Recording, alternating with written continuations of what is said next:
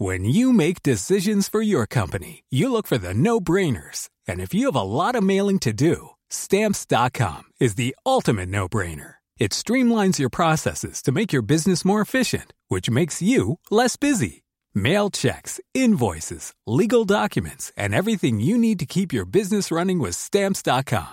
Seamlessly connect with every major marketplace and shopping cart. Schedule package pickups and see your cheapest and fastest shipping options from different carriers. With rates up to 89% off USPS and UPS rates. And with the Stamps.com mobile app, you can take care of mailing and shipping wherever you are. Make the same no-brainer decision as over 1 million other businesses with Stamps.com. Sign up with Code PROGRAM for a four-week trial, plus free postage and a free digital scale. No long-term commitments or contracts. That's Stamps.com.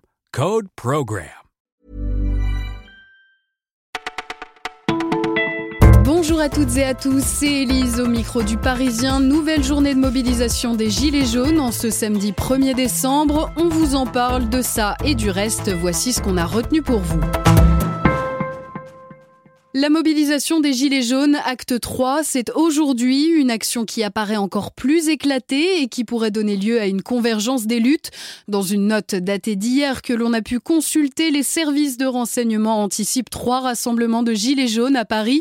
Mais ce n'est pas tout, ils prévoient également la présence d'éléments extrémistes. Le ministère de l'Intérieur a d'ores et déjà annoncé un lourd dispositif policier.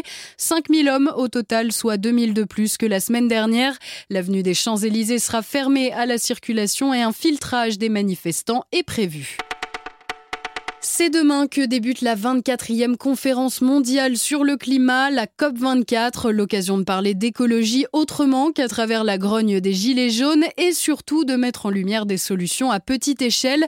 Par exemple, depuis un an, les plus de 16 000 bus de Shenzhen en Chine ont été remplacés par des bus électriques. À Helsinki, en Finlande, les nouveaux bâtiments publics sont à consommation d'énergie quasi nulle depuis l'an dernier.